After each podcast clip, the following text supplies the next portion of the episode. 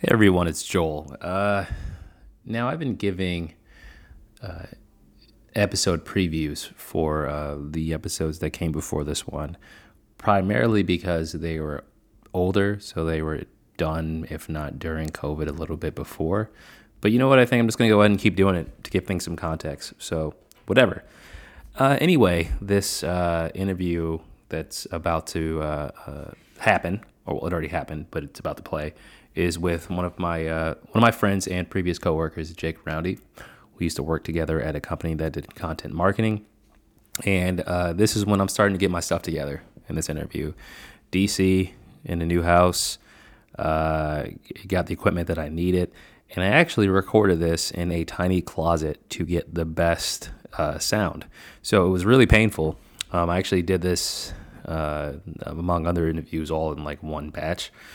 And just kind of cramped into a little tiny closet, surrounded myself with blankets like I was recording an album. So it does sound super crispy, if I may say so myself. But it's really cool. Jake is a good friend of mine. He's a freelancer. And this is just a nice, calm, chill interview. And I think you'll enjoy it. Even if you don't like the content, I think it's going to sound very NPR-ish based on the quality of our microphones alone. So that should be worth something. So anyway, thanks again. It's Joel recording from a closet. I hope you like it.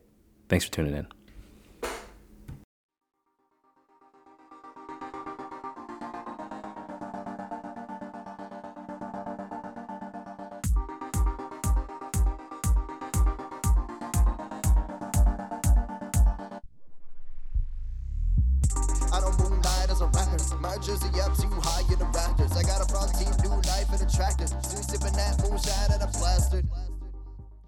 All right, everyone, we're back with a new episode for the Moonlighters Club 2021. I have done an interview in 2021 already. It was, I didn't know it was an interview, actually. I got hooked up with one of my friend's dads who is a moonlighter, an entrepreneur. Oh. I thought we were meeting just to casually talk. And then like halfway through the conversation goes, all right, so you ready to go? And I go, wait, what? So I just started recording. That was episode number 1.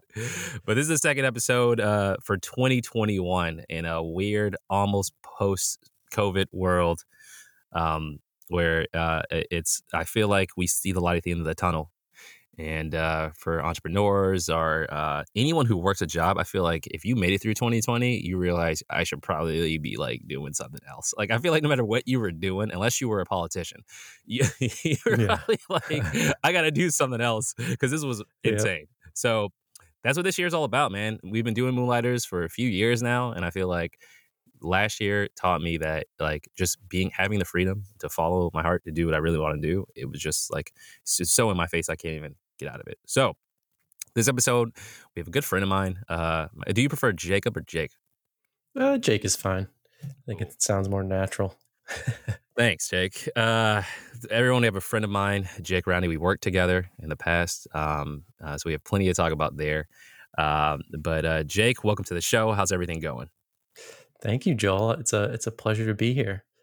Things are going well, and I guess I should preface this by saying I technically am not a moonlighter anymore as I freelance full time now, but I did moonlight for a long time, just doing what I love, which is writing. So just to put that out there before we start. Yeah, I appreciate that because that's where I'm trying to go, man. And we'll talk about that transition because I remember you saying that, and I was like, damn, like I gotta figure this out. So definitely, Jake. So we met working in Boston. Are you from Boston area? No, I'm actually from Syracuse, New York. And I came here for college. I went to Emerson College. And I really just wanted to, after high school, I was like, I just want to get out of the state. I don't care where it is. And so Emerson was like the perfect fit for me. And I have stayed ever since. Nice. I wonder if there's anyone who doesn't feel like that. Like, no matter if you're from a big city or a small city, like when I was growing up in Boston, I'm like, I hate it here. When I left and came back, I'm like, it's not as bad. But like, I feel like everyone gets that yearning, especially to get out. So, okay, cool. Syracuse, I've never been. I've heard many interesting things about many towns in upstate New York. Boston, we got a ton of upstaters in Boston, though, because of schools. Yeah. Weirdly. Yeah, we got a lot. Yeah, a lot. So Emerson, did you ever switch majors at Emerson, or you went right into what you're doing now? Yeah. So I think, you know, I've been kind of lucky because from like a very young age, I knew what I wanted to do with my career and my life essentially, which was write. So like when I was a kid, I remember I used to write these short stories about my younger brother, me, and my two cousins. And so I would just like get with them and I'd be like, oh, hey, I wrote this like little short story about us going on adventures and like solving mysteries, like very Scooby-Doo style. Nice. And I knew like from that age, like that's what I wanted to do with my life. So, you know, in high school, I focused on writing. I tried to ace all my English classes. I took as many creative writing courses as I could. And so when I went to or was considering colleges, I knew I wanted to go to a school that focused on writing. And actually, ironically, Syracuse University has a really good writing program. But I just wanted to get out of the city and do something different because I felt like I needed to broaden my horizons a little bit.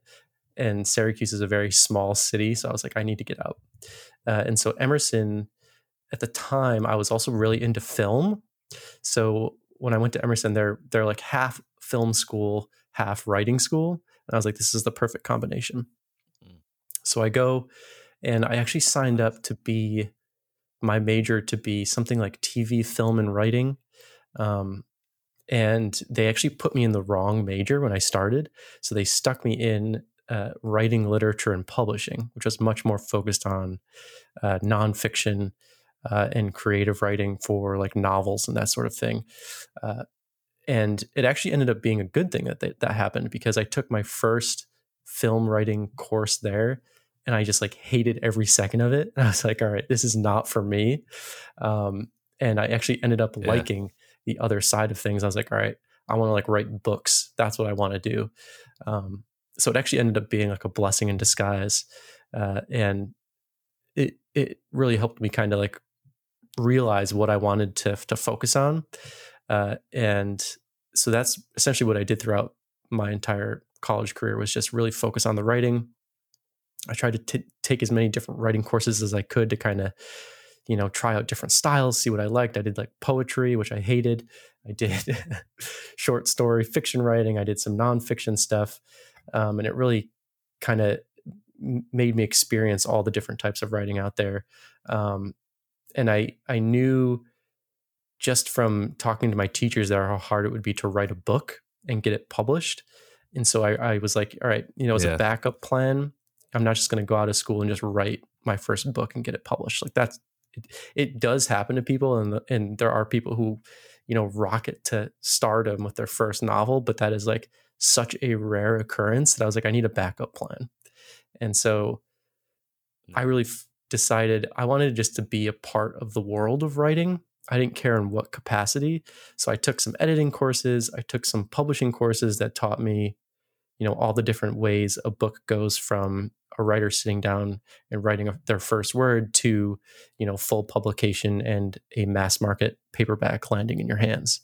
So I just was like, all right, I'm going to get as many skills as I can before I leave college, and then we'll see where that takes me. And as long as I'm in that world of writing, I'll be happy. It doesn't matter what capacity it is. So really that was like my college goal, and it ended up working out pretty well, I think, because I mean, here I am now and I'm writing full time. It may not be writing books full time, but I'm still doing what, you know, I've always wanted to do, which I think is pretty cool. Nice. So you get out of school and you're wide-eyed. You're ready to take the world by storm. Yep. And especially it's creative too, because I feel like that's the tough. It's tough having creative skills, especially when there's money involved, because money ruins all forms of creativity. I deeply feel in my heart as someone who wants to make money doing something creative. So you get out, you get into. What was that like in the workspace? Was it a wall you hit and you're like, this kind of sucks, you know? Like, or did you have a plan? Did you know, oh, okay, I'll work here. Maybe these jobs that I get initially aren't going to be that good, but I know that I'm going to be in 5 years X at this company, so it's fine? Or did you kind of, were you just disillusioned? Yeah. So the thing is, if you want to be in the publishing world, there's like two places you can do that. One of them is New York City and the other is Boston. So I didn't know Boston was there. Yeah. So I was like, this is actually the perfect place to be. And I was like, if I'm going to make a go at this, this is, where I'm going to try first. And so my first job was actually working at Pearson Education, which is like a textbook company. They make pretty much any textbook that you have in school, they've created. So they have like a really great partnership with Emerson because they know a lot of the kids come out of that and they have good editing skills right off the bat. So I was actually lucky enough to get a contract position there, and I was working on, it was like custom textbooks. So they would take like pieces of different textbooks and put them together and make a brand new one. And so it was a lot of very finely detailed editing work.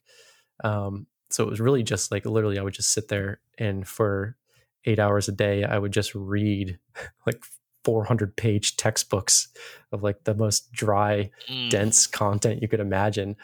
But I think that it helped in a lot of ways to like, understand, what my role was. It helped me kind of hone those skills. And I kind of got to see, even though I wasn't really a part of a lot of the publishing process, I got to experience that and meet with other people in that industry. So it was actually a really good like stepping stone into the working world, which I think was really helpful and lucky, to be honest. And it was a contract position too. So it was sort of like, it allowed me to like dip my toes into it, see if I liked it. And then when my time was up, I was like, all right, what's next? How can I, keep this momentum up? Nice. So, yeah. So do you remember from to where you are now, to when you got out of school, do you remember how many jobs in editing you've had? How many companies you worked for?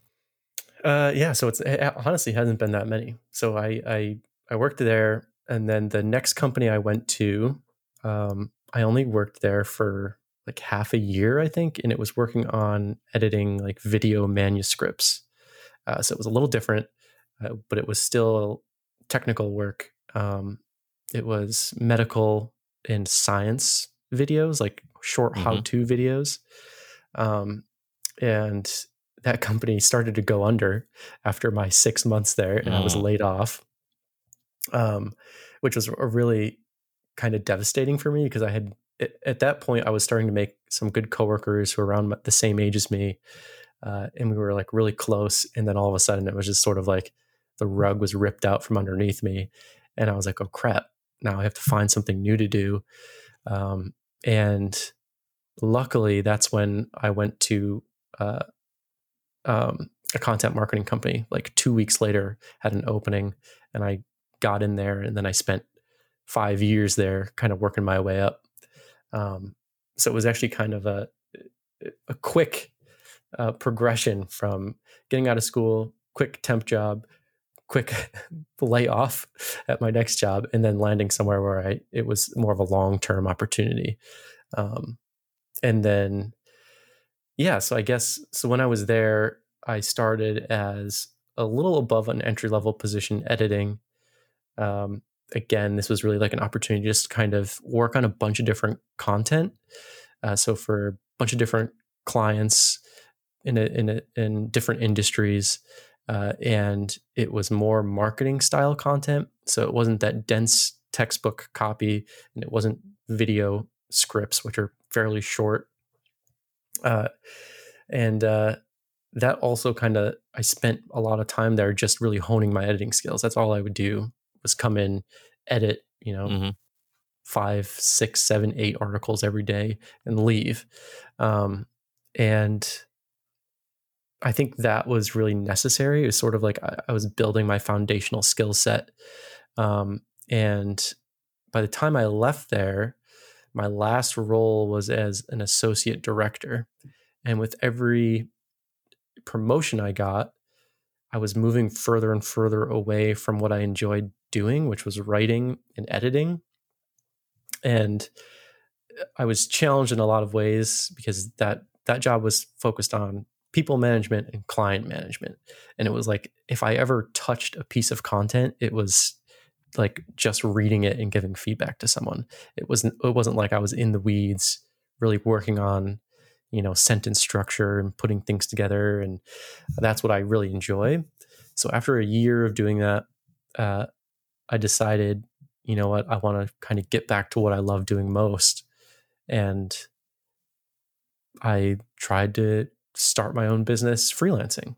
And it just so happened to coincide with the global pandemic exactly almost a year ago is when I turned in my notice. And before my last day, it was like 3 days before my last day, our company went fully remote. And I had like a Zoom goodbye call. And then I was just like on my own, like completely isolated because everybody's stuck in their houses. And I'm like, all right, time to make a business from my second bedroom.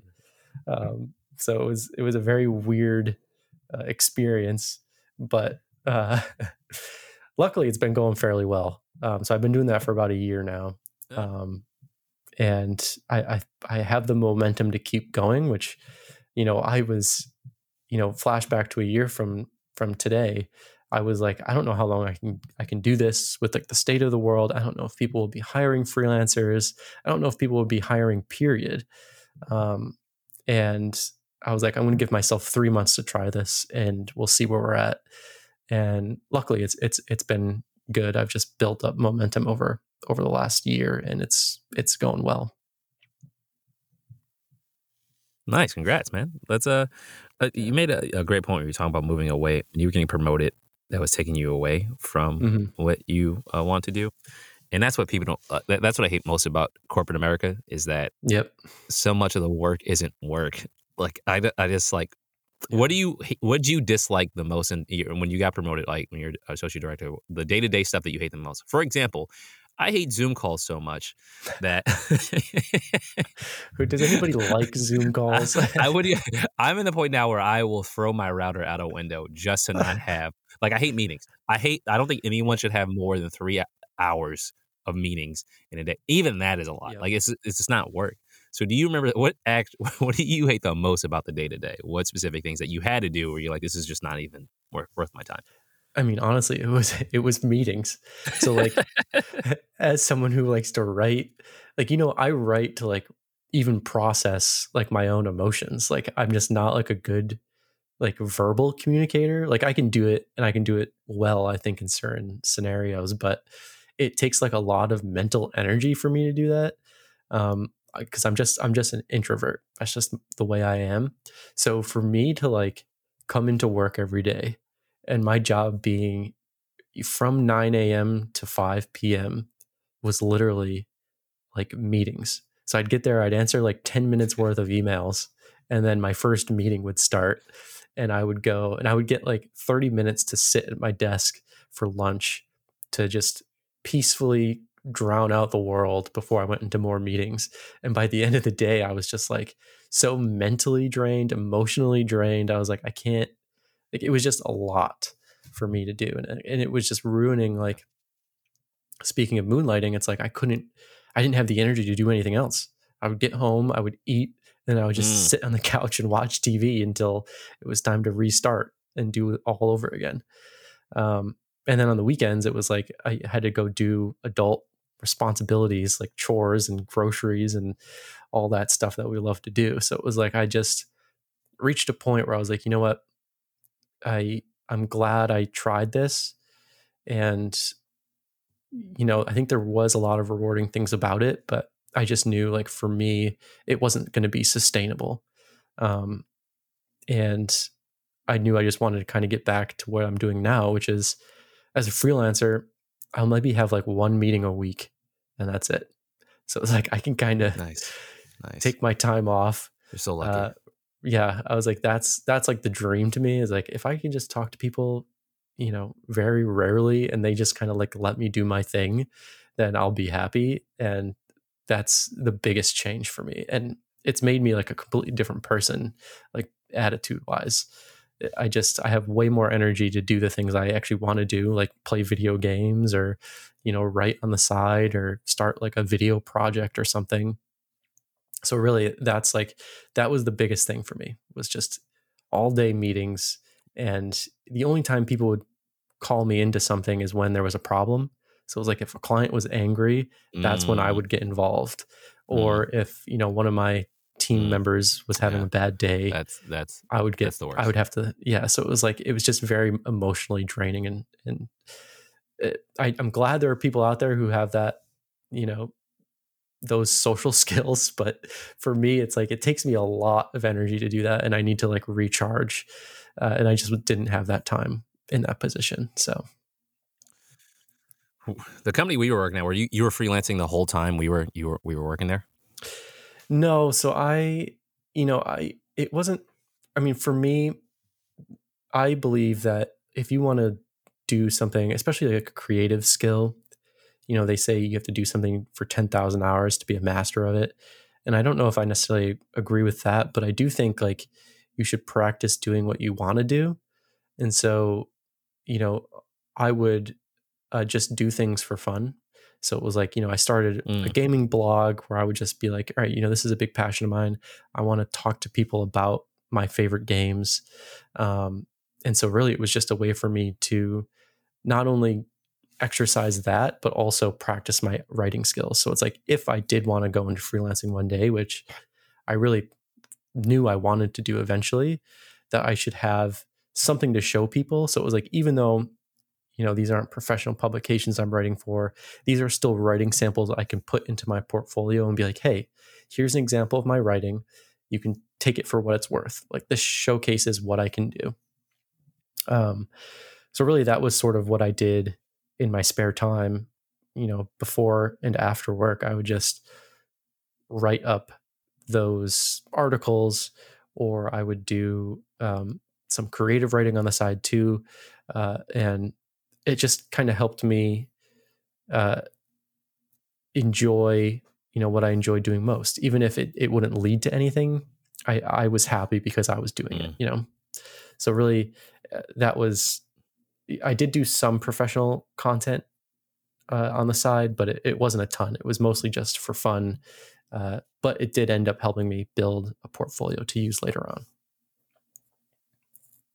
Do you remember the day where you were like, I'm done? Was there were you kind of getting there, or was there a day you're like, this is it? Oh, there were several days. Let me just tell you that.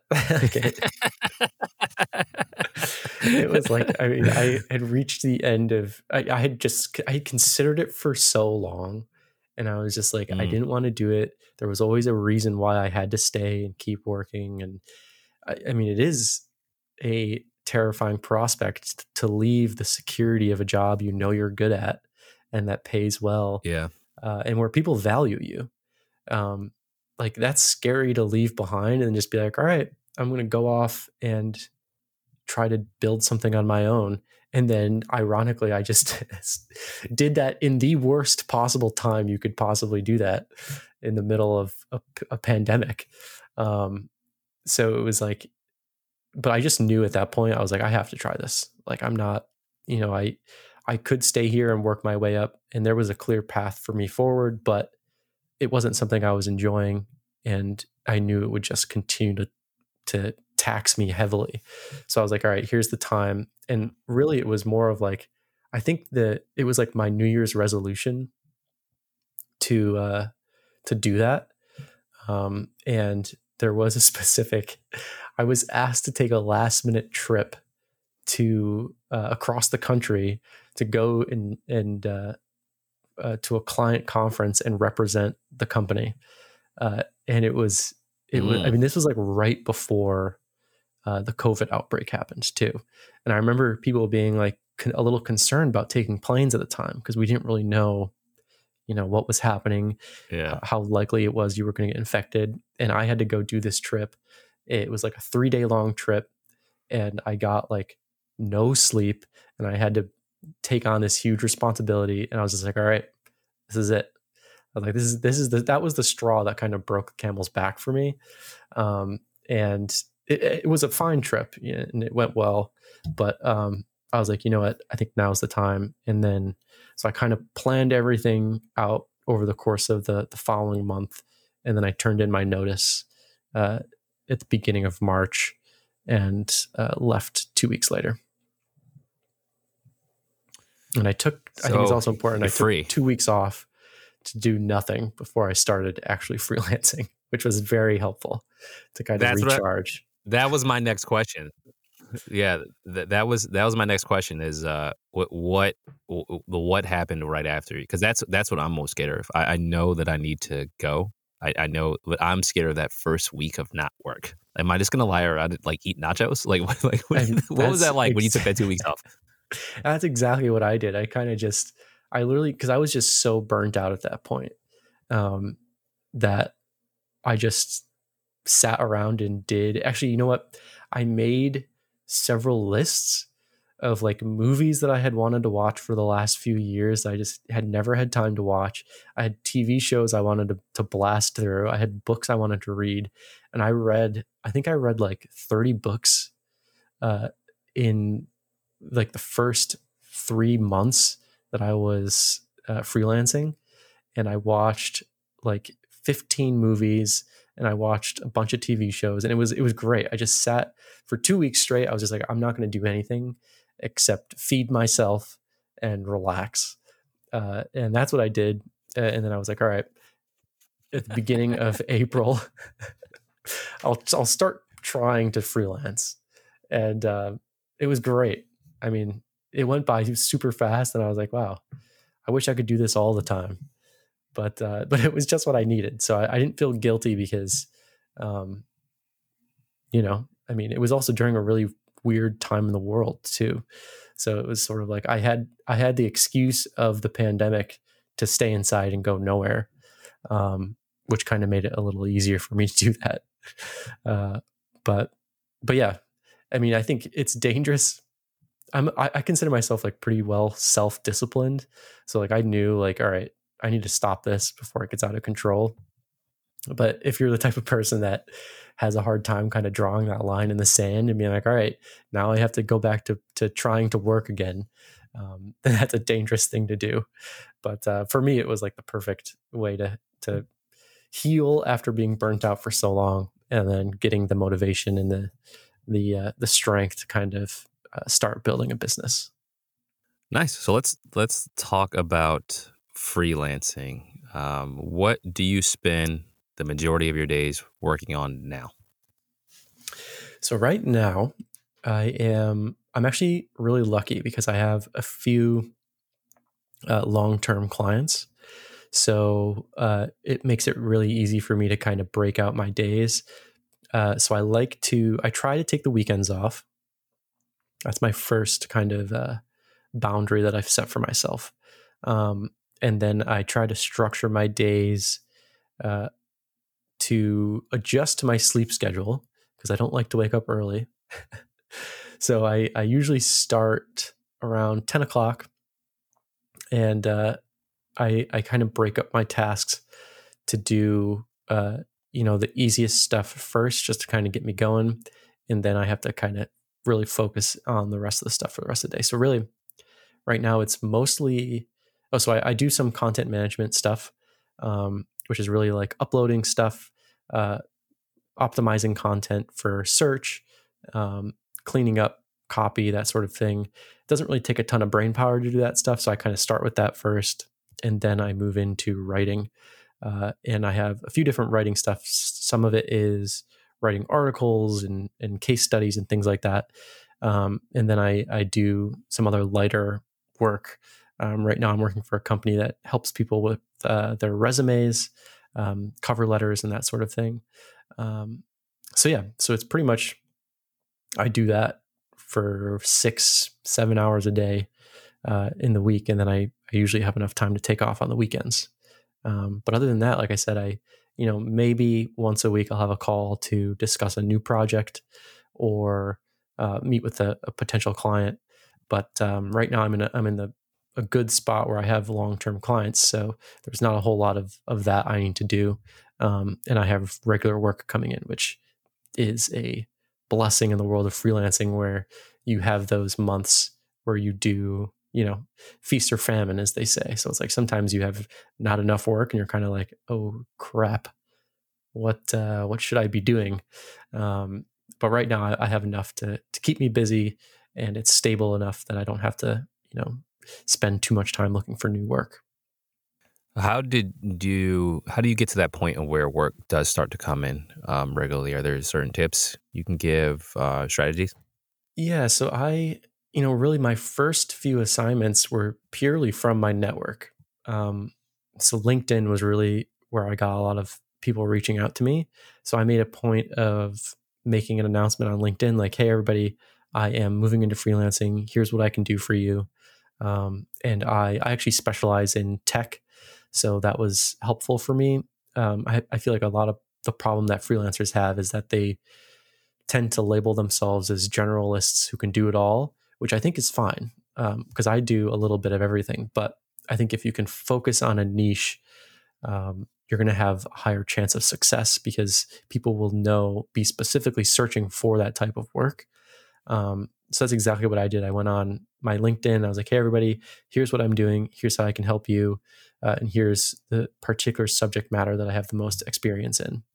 And luckily, just from that alone, I had some people reach out to me and like be like, hey, I have some work that might be good for you. Are you interested? And some of that has continued. Some of it was shorter engagements. And I just kind of kept looking for work. I think there was a website. I think there's a website called We Work Remotely, which is a really good place to go if you're looking for really any type of work. They have specific categories for certain jobs, and they have full-time, part-time, and then contract positions. So I would just kind of go there every now and then and look for things. And I ended up, one of my long-term clients came from that. So that was a really good way for me to find things. And I, early on, you know, when I didn't have a ton of work, I would spend at least one day every week looking for new opportunities, specifically looking for people who were interested in longer term freelance engagements. So that's really what I did. But I think the crux of that was really LinkedIn being my network of people that I had worked with over, you know, from the start of my career and in textbooks to, you know, content marketing, where I really built up a lot of people who knew what I could do, knew they could trust me, and reached out when they had stuff. So I was lucky in that case to have built up that network. Nice. Yeah, and networking is, and I know it's funny, you're an introverted person. You know me, I run my mouth all the time. So thanks for agreeing with me, Jake. But networking is, it sucks, but it is a thing. You know, it's a thing. Knowing more people, it will just help you get more opportunities. So let's talk about Couch Bandits. I love Couch Bandits so much. What is it? Where the name come from? Yeah, so Couch Bandits. So this is my gaming site. I started with two friends of mine who I like to consider our kindred spirits.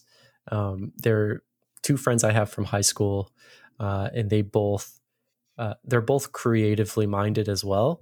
And so one of them, who's been my best friend for like my entire life, he and I used to write creative projects all the time. So like we've written movies that we filmed and starred in ourselves. We've written like YouTube TV shows that were just purely for fun when we were in school. And so we actually both went to college together too. And he's a film guy. And so we just always were looking for ways to express our creativity and just have fun with it. And so when, while I was working, I really was like, I need an outlet to talk about my favorite games. I really think, you know, I have enough chops to know how to build a website and, you know, create, content that will stick in search, and I am pretty certain that like I can build an audience for this. And so we just decided, the three of us were like, all right, let's do this. And we were kind of looking for a name, and I don't remember where Couch Bandits came from necessarily, but the idea is that we missed the days of like couch co-op gaming, like when we would all sit on the couch and play. We were really into GoldenEye back in the day, GoldenEye N64. And so we were just trying to revive that spirit of sitting on the couch and playing with your friends. So that's where the name really came from. And we sat down and for like about a month, we just planned out a content schedule of articles we wanted to write. And we hired some an artist to make our logo and set everything up, got all ready to go. And we had our launch and we just tried to keep the momentum going. And we brought on more people that we knew, other friends who we knew wanted to talk about games that they loved or wanted to practice writing or just wanted to, you know, have a sample that they could use for their own careers. And it was just a great way to kind of build a community that loved gaming the way we did. And it's a lot of fun. I mean, we still try to do it today. It's definitely not quite as active as it was. I mean, we started, it's been like 4 years now, I think, that it's been active. So it really just began as like a passion project, just a way for us to connect again and be creative together. Yeah, I'm going to need you guys to do that for the rest of time. It's for the listeners who probably don't know, when Jake and I worked together, there were a bunch of people we all still keep in touch with that worked at this company together, and we would play Smash Brothers on Wii U every day. And it used to be something we did for 30 minutes at lunch, and then it kind of just getting longer and longer to like an hour plus. And then after we'd play, and it got pretty heated. And I remember it got culty where we created our own work group chat where we were just talking about video games, and we would make each other. We had to submit a top 10 favorite video game list to prove if people knew what they were talking about and could be in the room. What's your favorite video game of all time? I know this, but so my favorite game, and this is really what inspired my creativity as a kid too, is The Legend of Zelda: Ocarina of Time. So that, I mean, I used to write essentially like a lot of my first stories were like fan fiction for that game because I just loved it so much. And the graphics, I was just blown away by the graphics. And you look at them now and it's like, oh my God, why did I think this was so beautiful? But that's my favorite game of all time. Yeah, I don't think anyone will ever surpass it. It's pretty crazy. I have my top 10 list here and I hate it. And it's gonna change.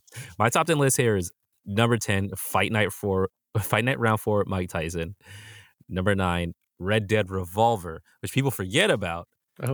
Revolver was the one that started it all. It was fun. Number 8, Assassin's Creed Black Flag, classic. Oh, nice. 7, Street Fighter 2. 6, Chip and Dale Rescue Rangers on Nintendo. 5. Tony Hawk Pro Skater 3. 4, Batman Arkham Asylum, classic. Yeah. 3, Manhunt, brutal, disturbing, but classic. Ocarina of Time was number 2 for me, and number 1 was nice. Number 1 was Super Mario World, because I mean that was Yoshi. Nice. You couldn't mess with it. I'm pretty sure Super Mario World was on my list. I don't know if it was it might have been number 2 actually. So we may have swapped 1 and 2, which is interesting. The one I have to fit in is Ghost of Tsushima, which if you have not played that game and you like video games, it is so the game is so amazing. I've just been watching samurai documentaries on Netflix for weeks now. Oh, I know so much about Japan's history. It's crazy. That game is going to shoot straight to the top. It's insane. I've been playing it I've beaten it 3 times already. I can't stop playing crazy. It's insane. It's so good though. I mean, it really is amazing. It's so beautiful. So it might be one of the best PS4 games, I think, of all time. It's just breathtaking. Ladies and gentlemen, it's breathtaking. Please play it if you get a chance. So with this freelancing going on, do you still want to write a book? Yeah. So, you know, there's actually an author that I love. I'm a big fantasy guy. So his name is Brandon Sanderson, and he's written a ton of fantasy books. And he actually teaches creative writing courses. I think I don't remember what school, but he posts them online. And if you're into writing, I recommend watching those, because he had a way of framing things I thought was really helpful. So for the longest time, my goal has been to publish a book. But he was sort of like, if your goal is to publish a book, he's like, that may never happen. You might be doing it for the wrong reasons if you want just to publish a book.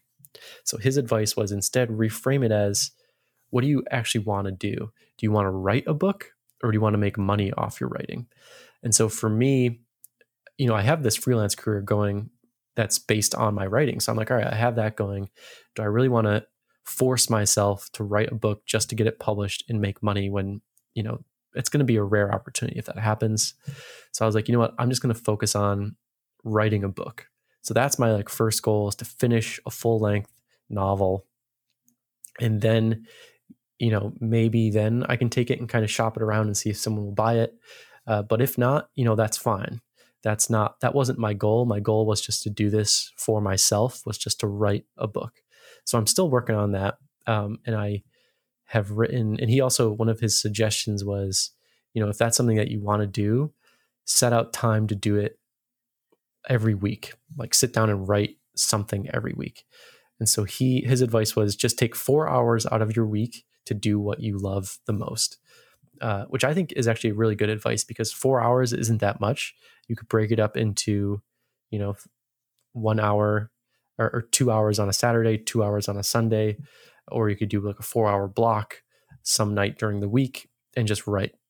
And I found that really helpful, because the prospect of writing a book is so intimidating, because it's like, all right, I have to write 100,000 words. Where do I start? And I found that helpful, just because it breaks it down into very small steps, where it's like, all right, I just have to sit down for an hour. I'm just going to write whatever comes to my head. And that's what I've been doing this past year. And it's been really helpful, and I've made a lot of progress. So that's what I would say my main goal is, to finish a book. And then, you know, we'll see. Maybe I'll try to get it published at that point. But I think my next goal will probably be write another book. And I think that's going to be fulfilling enough for me that I will be happy kind of living that dream, instead of being like putting the financial pressure on myself to make a career out of being a novelist. Because then I won't be doing it because I enjoy it. You know, that would be doing it for a paycheck. So that's my goal. And I hopefully, you know, maybe a year from now, I'll have at least one book written that I can share with the world if they want to read it. We will definitely want to read it. We'll definitely keep you to that timeline. You have 12 months to get this done. Oh God, here we go. The pressure's on. One last question. One last question. If you didn't have to, if everything worked well with freelancing and everything is going fine, would you ever work another corporate job again? I think I would. I think, you know, being a freelancer is great in a lot of ways, but I think there is something that's appealing about a stable income, being able to work somewhere where you can get health insurance and, you know, everything you need sort of provided to you. You have a retirement fund set up. And there's a lot of stuff like that that's involved in freelancing. That's like, all right, there's no one else looking out for me with this stuff. I have to kind of navigate the insurance waters by myself. I have to make sure I follow up on unpaid invoices. I have to reach out to clients. And when I don't hear from them, I have to be the one responsible for reaching out to them. So I think there's a lot of responsibility that's wrapped up in it that you just like don't have when you have like a normal corporate job. And it's like, yeah, you do have responsibilities, but you don't have to be responsible for everything. Like payroll is taken care of for you. And I think there is an appeal to that. And I also think there is, you know, I think one of the things that's hurt a lot of people is this idea that like you have to love what you do for work, which I don't think is necessarily the case. Like sometimes work should just be work. And, you know, if you clock in and you work for 7 hours and you go home and then you do what you really enjoy, like that's totally fine. Like if that's what you want to live your life, you don't have to do what you love for work, because then you might, that it will just become work to you, and you'll lose that love and that spark and passion for it. So you know, I think there's a lot of people who kind of don't think that way. And we've kind of been brought to be like, all right, you have to work toward this dream of doing what you love for work. But there's nothing wrong with having a hobby. You don't have to monetize everything, you know? So I think if there was a point in time when I wanted to go back to that stability, I would work a corporate job. And I would just make sure to clearly outline my own goals for myself. Like, you know, do I want to turn this into a career? Is this just a job to pay the bills for a while? You know, what do I really want to work toward in my life? And does my career have to be a part of that? So yeah, I think there's like some factors, but for now I'm really interested in maintaining the momentum I have in my freelancing and keeping that going for as long as I can, because it's working for me in my life right now. And we'll see how long that lasts. Well, Jake, I appreciate that.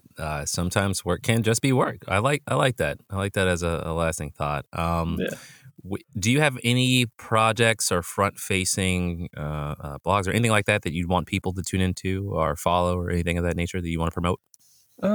Yeah, so I guess freelancing stuff, I have jacobroundy.com, so you can kind of check in there. I also write some content marketing items on there. And couchbandits.com, obviously, if you want to follow along with video game stuff. And in another vein, I've started doing a project by the name of Janitor Roundballs. And it's a YouTube channel and a Twitch channel where I'm watching every single Nintendo Direct. So these are like presentations where Nintendo goes over their video game announcements that will be coming in the coming months.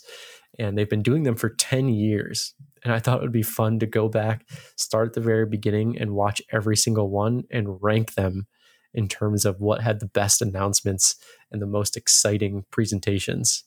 So yeah, you can follow me at Janitor Roundballs on Twitch or YouTube, and I'll be posting those videos as I watch them.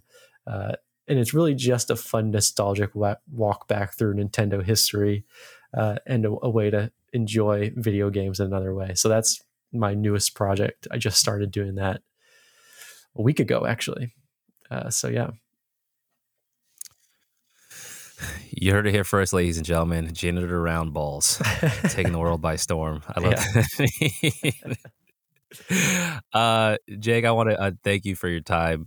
This was awesome, man. It was cool, and I'm great to see that you're out there doing freelancing, and I'm excited that you still have the book in sight. And so anyone who's listening, good nugget, man. Work can just be work. We have more interviews coming. We'll make sure to, you know, post this, rate and review, tell a friend about this. We love any kind of feedback you can give us on the Moonlighters Club podcast. You can find us on most podcast networks. If you're listening to this, you probably already understand that. But also we have a YouTube channel that we're going to start putting more content on, and a website, moonlightersclub.com, that we're just going to make sure to feature every single person that we interview. And I'm in the process of doing that myself. So, from Joel Edwards, Jake, thank you so much for doing this. And everyone who's Joel. Oh, anytime. And anyone who's listening, we will see you next time. Thank you.